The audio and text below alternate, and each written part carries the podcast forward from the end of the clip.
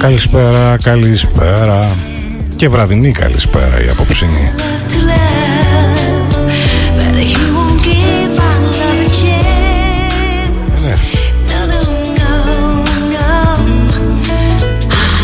Ναι, φίλες και φίλοι, χθες δεν είχαμε εκπομπή, οπότε δοκιμάζουμε αυτό το νέο ωράριο να δούμε μας πηγαίνει τελικά ή θα επιστρέψουμε στην, καθη...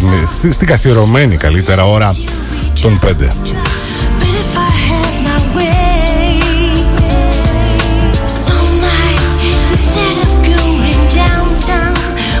Μουσικές στιγμές και σήμερα λοιπόν, μια βραδινή εκπομπή που ξεκινάει μόλις τώρα. Θα περάσουμε μαζί την επόμενη μια μισή ώρα, σίγουρα με πολύ καλή μουσική και με αρκετά θέματα.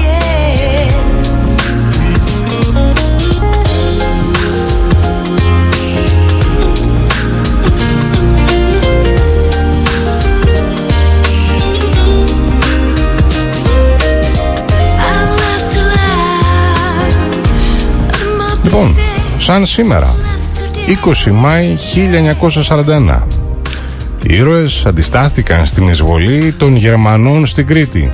Η μάχη στο Κοψά αποτελεί πράξη ηρωισμού, γενναιότητας και αυταπάρνησης, με πρωταγωνιστές απλούς πολίτες από τις Γούβες, την Ανόπολη, την Ελιά, τις Ποταμιές, τη Χερσόνησο και την Επισκοπή.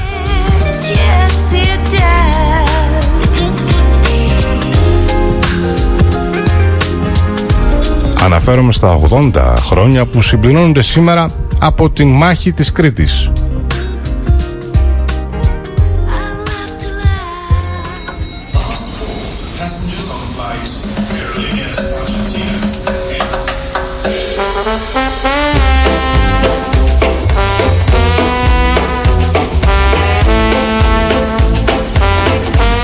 Ένα λοιπόν ιστορικό ρώσιμο στην παγκόσμια στρατιωτική ιστορία, όπου η περηφάνεια, η αυταπάρνηση και η παλικαριά της Κρήτης κοίταξαν στα ίσια τον πιο ισχυρό στρατό της Ευρώπης.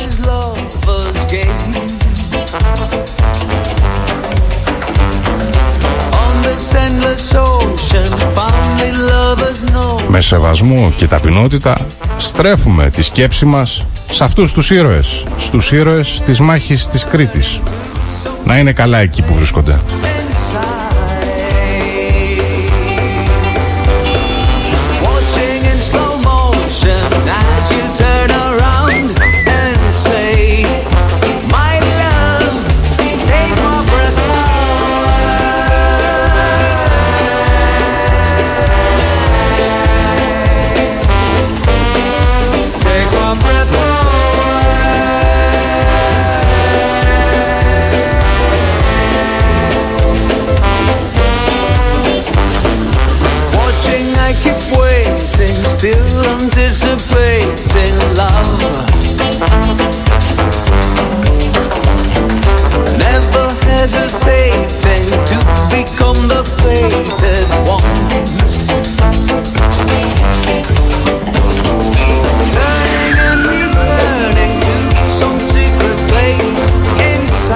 Και δεν μπορώ να μην αναφερθώ, φίλες και φίλοι, στην φωτιά, στη σημερινή φωτιά, στο Σχήνο Κορινθίας. Εκενώθηκαν τέσσερις οικισμοί, κάηκαν σπίτια, εικόνες δυστυχώς τεράστιας καταστροφής. Από την άλλη, και νέα αυτοκτονία στο νησί μας. Πέντε, πέντε μετράμε σε μία εβδομάδα.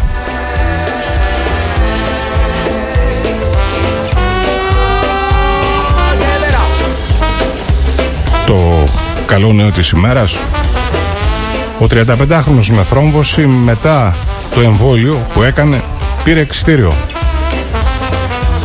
Από την άλλη, επιδεινώθηκε η κατάσταση της υγείας αυτής της γυναίκας, η οποία νοσηλεύεται στη μονάδα εντατικής θεραπείας του Πανεπιστημιακού Νοσοκομείου Ρακλίου με θρόμβωση στον εγκέφαλο. Η γυναίκα, μητέρα τριών παιδιών, παρουσίασε εγκεφαλική αιμορραγία, σημειώνοντας συναγερμό στο ιατρικό προσωπικό του Παγνή.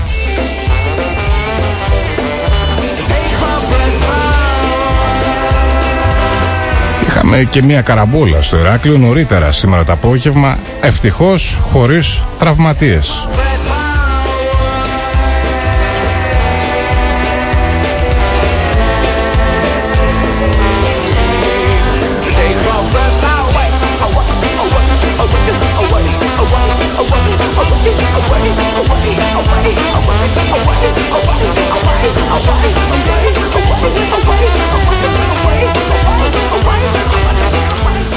Κακά τα μαντάτα για τον τουρισμό φέρνουν μήπως οι νέες αναστολές εργασίας?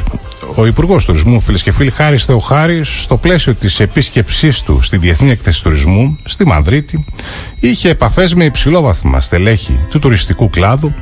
Τα μηνύματα πλέον από την αγορά του τουρισμού και ειδικά από τη χώρα μας, που δεν έχει πρασινίσει υγειονομικά στον Ευρωπαϊκό Χάρτη, δυστυχώς δεν αφήνουν περιθώρια αισιοδοξίας και υψηλών προσδοκιών. Για να δούμε τι θα γίνει φέτος πραγματικά με τον τουρισμό. Τον έχουμε τόσο μα τόσο ανάγκη.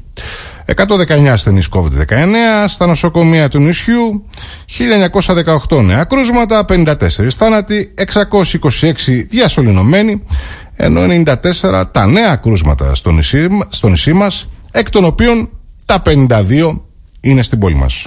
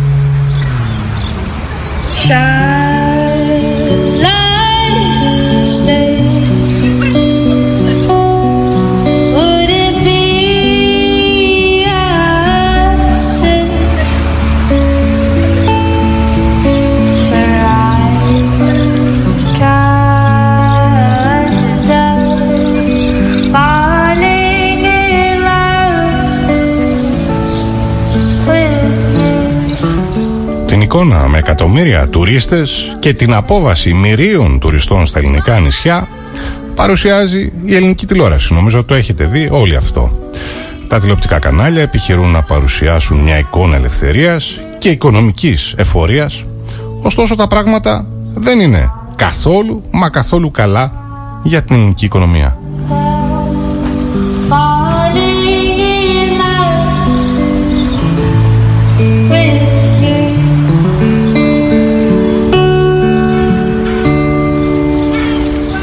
Μετά από οκτώ και πλέον μήνες φυλάκισης, οι άνθρωποι ξεχύθηκαν πραγματικά στα καφέ και στις ταβέρνες μετά την άρση των περιοριστικών μέτρων. Καφετέριες και ρεστοράν γέμισαν με κόσμο τόσο στην Αθήνα όσο και στη Θεσσαλονίκη, αλλά η πραγματικότητα είναι ότι εκατομμύρια Έλληνες έχουν καταστραφεί.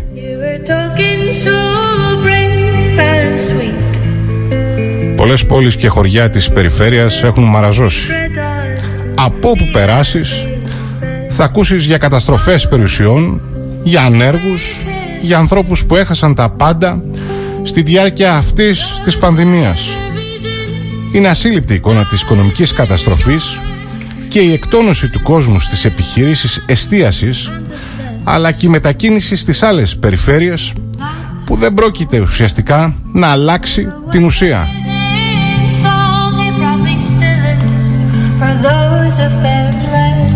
Άλλωστε, το άνοιγμα της οικονομίας και η άρση των περιορισμών στις μετακινήσεις δίνουν τη σκητάλη στην επανακίνηση των ηλεκτρονικών πληστηριασμών. Δεν νομίζω ότι δεν το ακούσατε.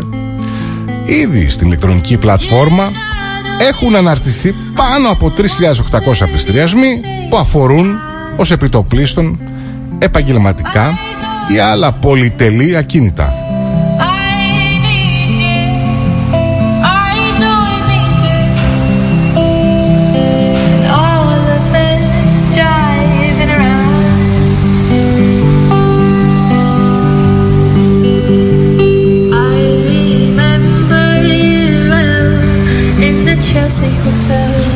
Όλοι λοιπόν αυτοί οι πληστηριασμοί θα πραγματοποιηθούν ως και το τέλος του δύο χιλιάδες είκοσι ένα. Στη συνέχεια θα πάρει σειρά η πρώτη κατοικία, που μάλιστα θα κάνει επίσημα πρεμιέρα την πρώτη Ιουνίου. Ωραία πρεμιέρα θα μου πείτε. Η ημερομηνία κλειδί, καθώς θα βγουν στο σφυρί ακόμα και τα ακίνητα των απλών οικοκυριών, ενώ την ίδια ώρα εκπνέει ο νόμος Κατσέλη και αρχίζει ο πτωχευτικός νόμος.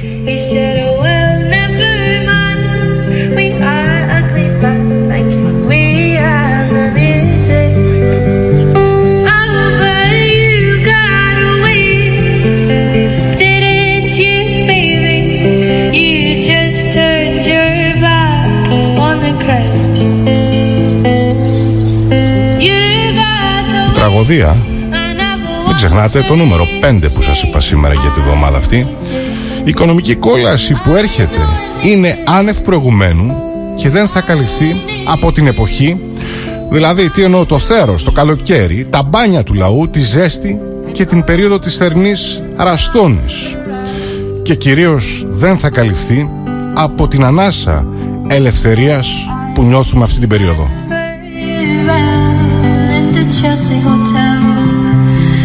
You were talking so brave and sweet, giving me bread on the early bed, while the limousines wait in the street. Those were the reasons, that was New York, we were running for the money. Αυτή η πραγματικά υπέροχη φωνή που ακούτε ανήκει σε μια μόλις δεκαοκτάχρονη κοπέλα. Το όνομά της Μπούσκερ. Η κοπελίτσα κρατάει την κιθάρα της και τραγουδάει. Τι ωραίο πραγματικά.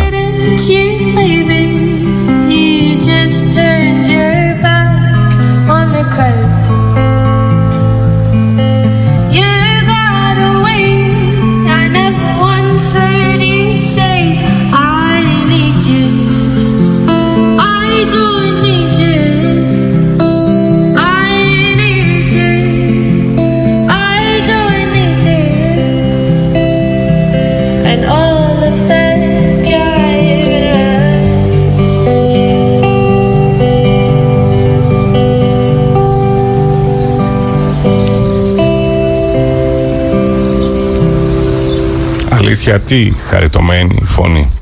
Λοιπόν, φίλες και φίλοι, τι σας έλεγα? Σας μιλούσα για την υπερσυσσόρευση του χρέους, η οποία είναι ασύλληπτη και κρύβεται επιμελώς, θα έλεγα, από όλα τα πανελλαδικά κανάλια. Τα χρέη πνίγουν τα νοικοκυριά και τις επιχειρήσεις. Στο πρώτο τρίμηνο του έτους, επιχειρήσεις και νοικοκυριά άφησαν απλήρωτους φόρους ύψος δύο δισεκατομμυρίων εκατόν εξήντα τεσσάρων εκατομμυρίων ευρώ, ενώ υπό την απειλή κατασχέσεων, καταθέσεων και ακινήτων τελούν περισσότεροι από τέσσερα εκατομμύρια πολίτες, σχεδόν η μισή χώρα. Οι οφειλέτες του δημοσίου στο τέλος του περασμένου Μαρτίου άγγιζαν το πενήντα τοις εκατό των φορολογουμένων, χωρίς να υπολογίζονται σε αυτούς όσοι έχουν χρέη και αναστολή λόγω της πανδημίας. Θεωρώ ότι θα πρέπει να παγώσουν όλα τα δάνεια για δέκα χρόνια και να γίνει πραγματικά επανε... επανεξέταση όλων των φακέλων. Ουδής επιστήμων, οικονομολόγος πιστεύει ότι μια χώρα της οποίας ο μισός πληθυσμός δεν μπορεί να κοιμηθεί λόγω χρεών μπορεί να αναπτύξει την οικονομία της ή να αντιμετωπίσει επί πολύ την ξένη επιθετικότητα. Πώς μπορεί να ζήσει ο πολίτης όταν καθημερινώς απειλείται με ρευστοποίηση λόγω δανείων ή χρεών προς το δημόσιο, όταν είναι ήδη πολλαπλά φτωχοποιημένος ή όταν παραμένει κατά μεγάλα διαστήματα φυλακισμένος και απλά παρακολουθεί το μεγάλωμα της περιουσίας κάποιων ανθρώπων και μόνο? Πάμε στο επόμενο τραγούδι, το οποίο το αγαπώ ιδιαιτέρως, και επιστρέφω με αρκετά πράγματα.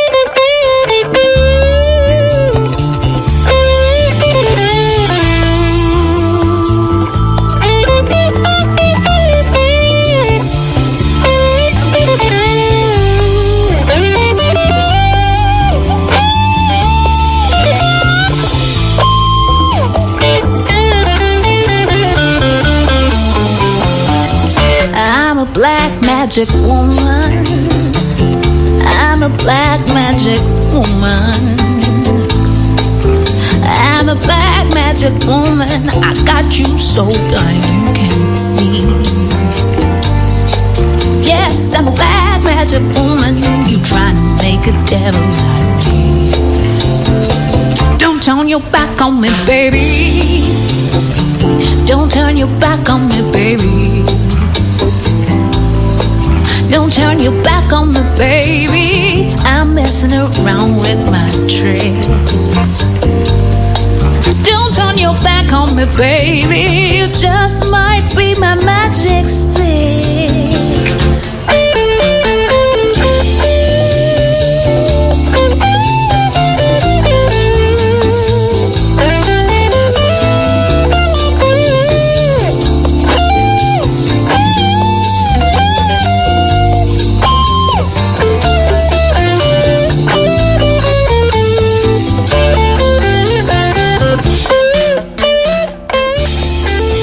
Και καθώς είναι βράδυ και θα μου πείτε, ρε εσύ Δημήτρη, μην ταχώνεις τέτοια ώρα, τα ακούμε όλη μέρα,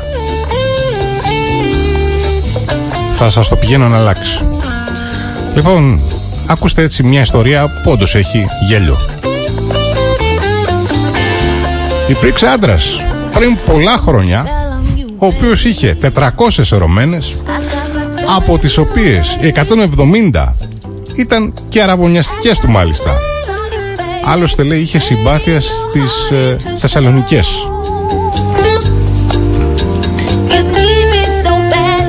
Ο τύπος λοιπόν είχε αραβωνιαστεί συνολικά ογδόντα φορές. Οι εφημερίδες τον κατηγορούσαν ότι σε πέντε χρόνια εξαπάτησε εκατόν εβδομήντα γυναίκες με την μέθοδο της μνηστείας, παρακαλώ. Εκείνος αποκάλυψε ότι είχε τετρακόσιες ερωμένες και ότι δεν εξαπάτησε καμία.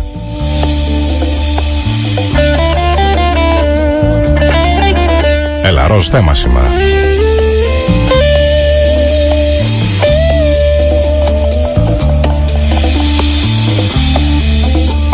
Δεσποινής, σας αγαπώ.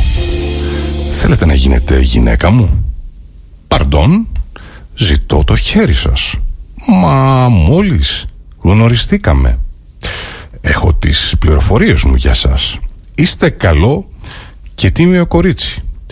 Πείτε το ναι και αύριο θα έρθω στο σπίτι σας να σας ζητήσω επισήμως από τους δικούς σας.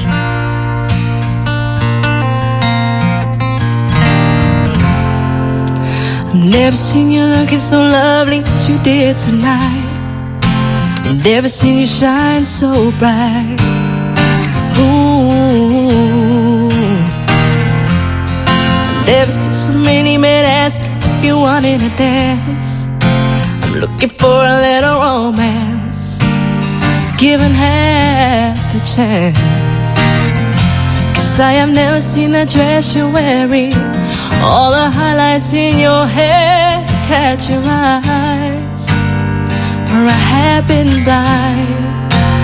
Lady in red is dancing with me, cheek to cheek. There's nobody here, it's just you and me. I swear I wanna be silent. No, this beauty by my side. Η Φοφό, η Μαρίκα, η Κατίνα, η Ελένη, η Χρύσα, η Πόπη, η Κούλα, η Άννα, η Γεωργία παραξενεύονταν με τη βιασύνη του, αλλά επειδή είχαν μεγαλώσει με το φόβο μήπως μείνουν στο ράφι, δίσταζαν να αφήσουν την ευκαιρία να πάει χαμένη.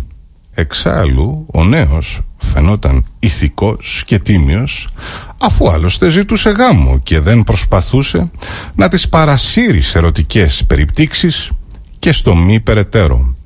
Την άλλη μέρα, φίλες και φίλοι, την άλλη μέρα λοιπόν, στο σπίτι της Φοφός, της Μαρίκας, της Κατίνας, της Ελένης, της Χρύσας, της Πόπης, της Κούλας, της Άννας και της Γεωργίας, ξέχασα τη Γεωργία, με χαμόγελα, σεμέν και κεράσματα περίμεναν τον υποψήφιο γαμπρό.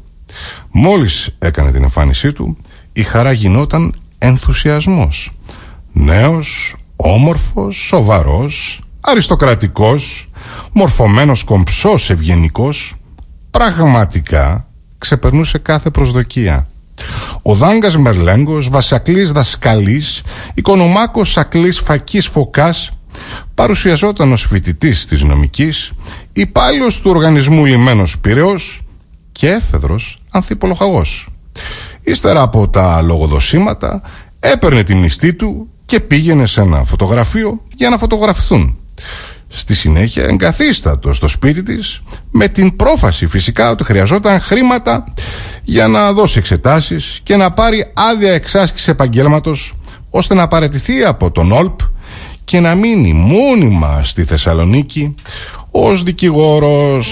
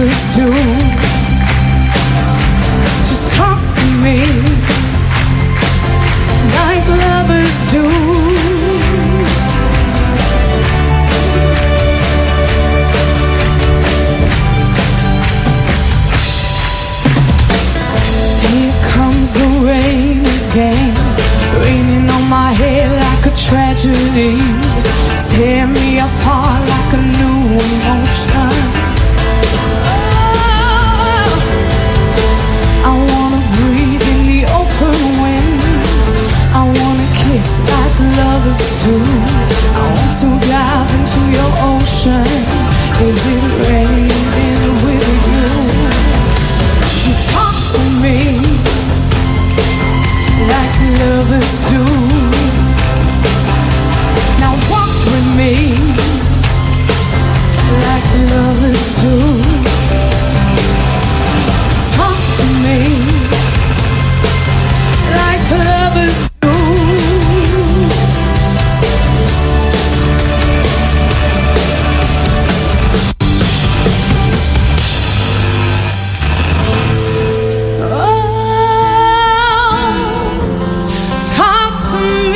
Μας κάνει κόλπα το τραγούδι, αλλά εμείς δεν το βάζουμε κάτω.